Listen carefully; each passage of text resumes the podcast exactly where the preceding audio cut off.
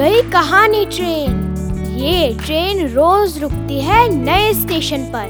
मिलाती है आपको एक नई कहानी और कई नए किरदारों से। तो सब सवार।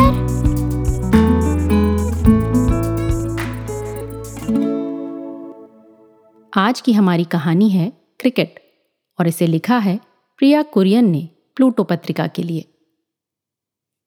हम रोज क्रिकेट खेलते हैं। आसपास हमारे घर हैं और बीच में एक छोटा सा मैदान है।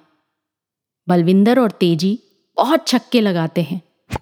कभी कभी गेंद से किसी घर की खिड़की के कांच टूट जाते हैं। कभी कोई अखबार पढ़ रहा होता है और गेंद टप्पे से उसके चश्मे पर जा लगती है। कुछ घरों से गेंद हमें वापस मिल जाती है। उन्हें हम नॉट आउट घर कहते हैं। कुछ घरों से गेंद वापस नहीं मिलती है। उन्हें हम आउट घर कहते हैं।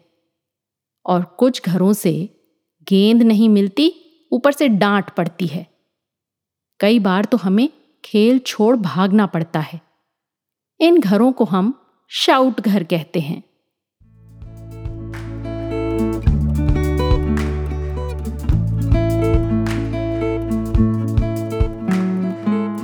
आशा है ये कहानी आपको पसंद आई होगी। ये कहानी आपके लिए लाए रेखता नई धारा और प्रथम।